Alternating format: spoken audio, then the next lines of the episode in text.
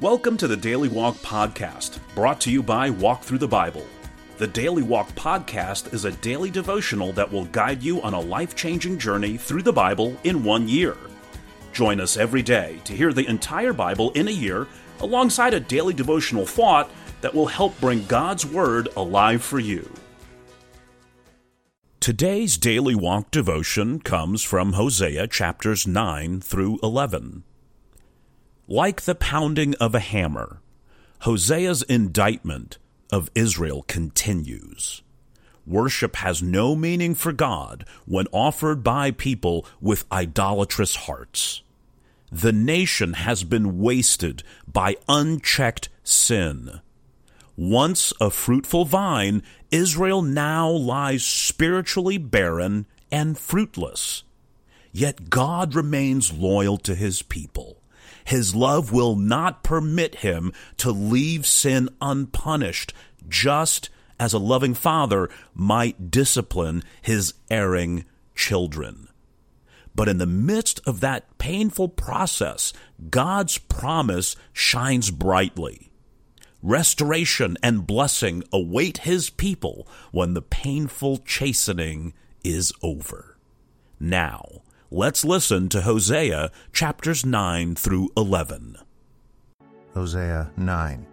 Do not rejoice, Israel. Do not be jubilant like the other nations, for you have been unfaithful to your God. You love the wages of a prostitute at every threshing floor. Threshing floors and wine presses will not feed the people, the new wine will fail them. They will not remain in the Lord's land. Ephraim will return to Egypt and eat unclean food in Assyria. They will not pour out wine offerings to the Lord, nor will their sacrifices please him.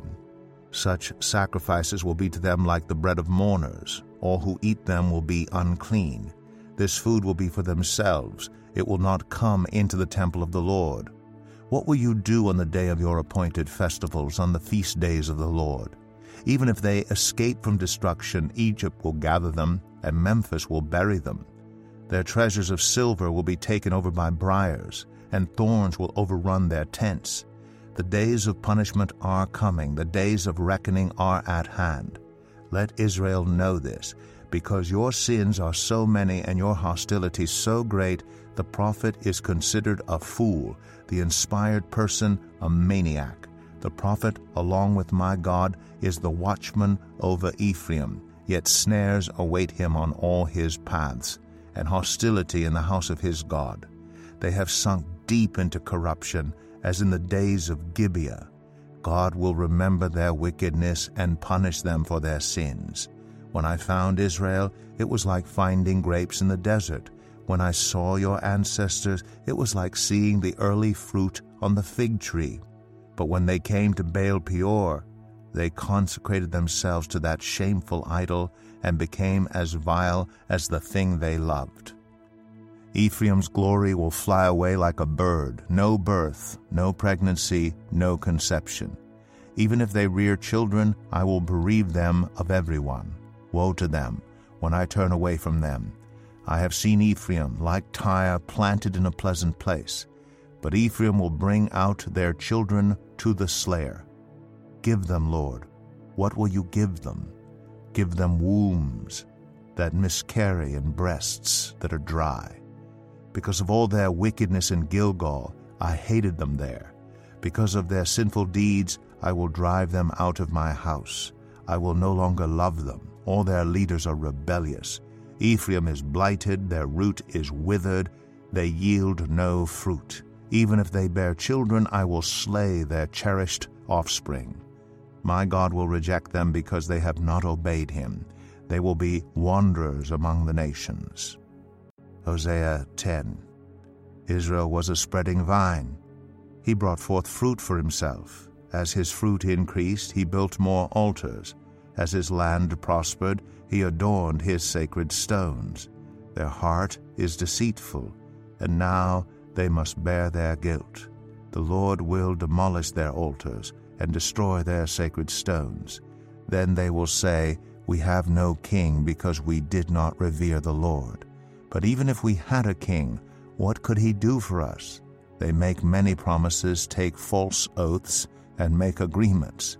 Therefore, lawsuits spring up like poisonous weeds in a plowed field. The people who live in Samaria fear for the calf idol of Beth Aven. Its people will mourn over it, and so will its idolatrous priests, those who had rejoiced over its splendor, because it is taken from them into exile. It will be carried to Assyria as tribute for the great king. Ephraim will be disgraced. Israel will be ashamed of its foreign alliances. Samaria's king will be destroyed, swept away like a twig on the surface of the waters. The high places of wickedness will be destroyed. It is the sin of Israel. Thorns and thistles will grow up and cover their altars.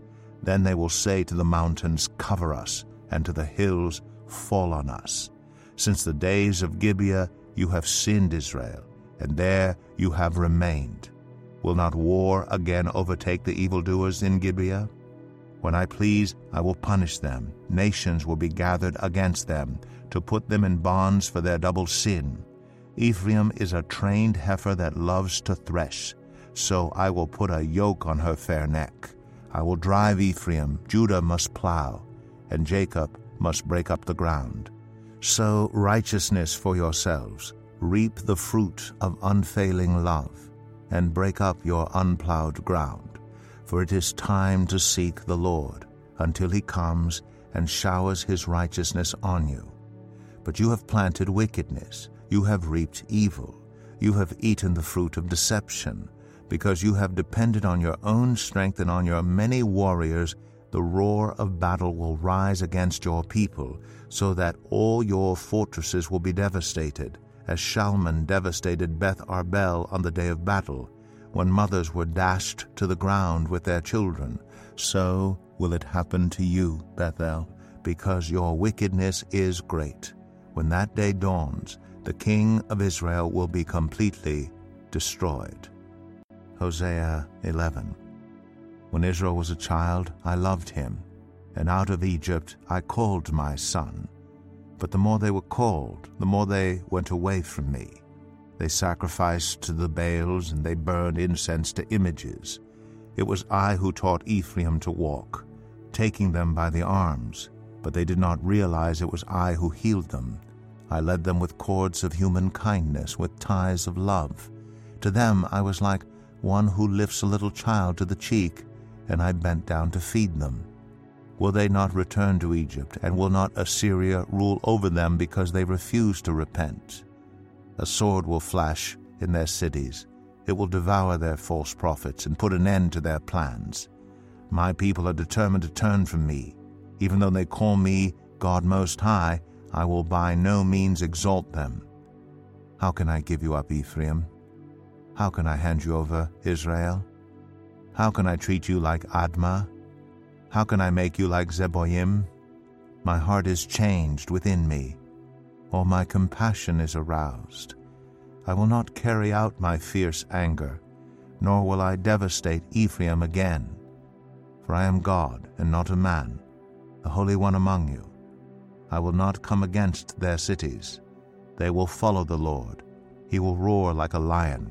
When he roars, his children will come trembling from the west. They will come from Egypt trembling like sparrows, from Assyria fluttering like doves. I will settle them in their homes, declares the Lord. Ephraim has surrounded me with lies, Israel with deceit, and Judah is unruly against God, even against the faithful Holy One. Here is our daily walk devotional thought for today. Contrast these two statements from today's reading. I hated them. Speaking of Israel, in chapter 9, verse 15. And my compassion is aroused for Israel. Chapter 11, verse 8. How can we reconcile these verses? Is God contradicting himself? The answer can be found in the ageless maxim God hates the sin but loves the sinner. A holy God cannot excuse or condone sin.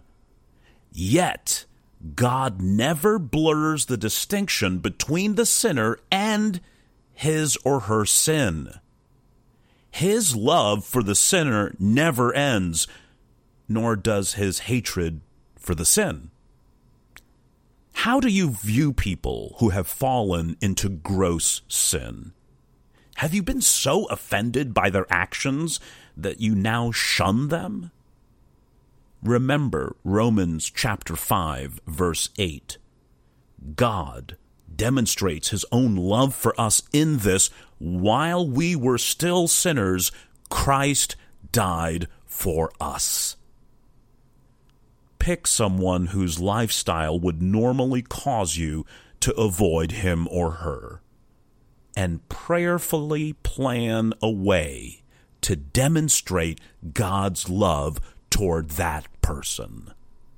Ask the Holy Spirit to help the individual see in your love the extended hand of a loving God whose compassions never cease. Thank you for joining us today for the Daily Walk podcast from Walk Through the Bible. Be with us tomorrow as we continue our life changing journey through the Bible in a year. Love this episode of the Daily Walk podcast? We'd love for you to rate and give us a review on iTunes or Google Play. Make sure you subscribe so you won't miss an episode as we walk through God's Word together. For more resources to help you live God's Word, visit walkthru.org. That's W A L K T H R U dot O R G. Walk through the Bible. Take a walk, change the world.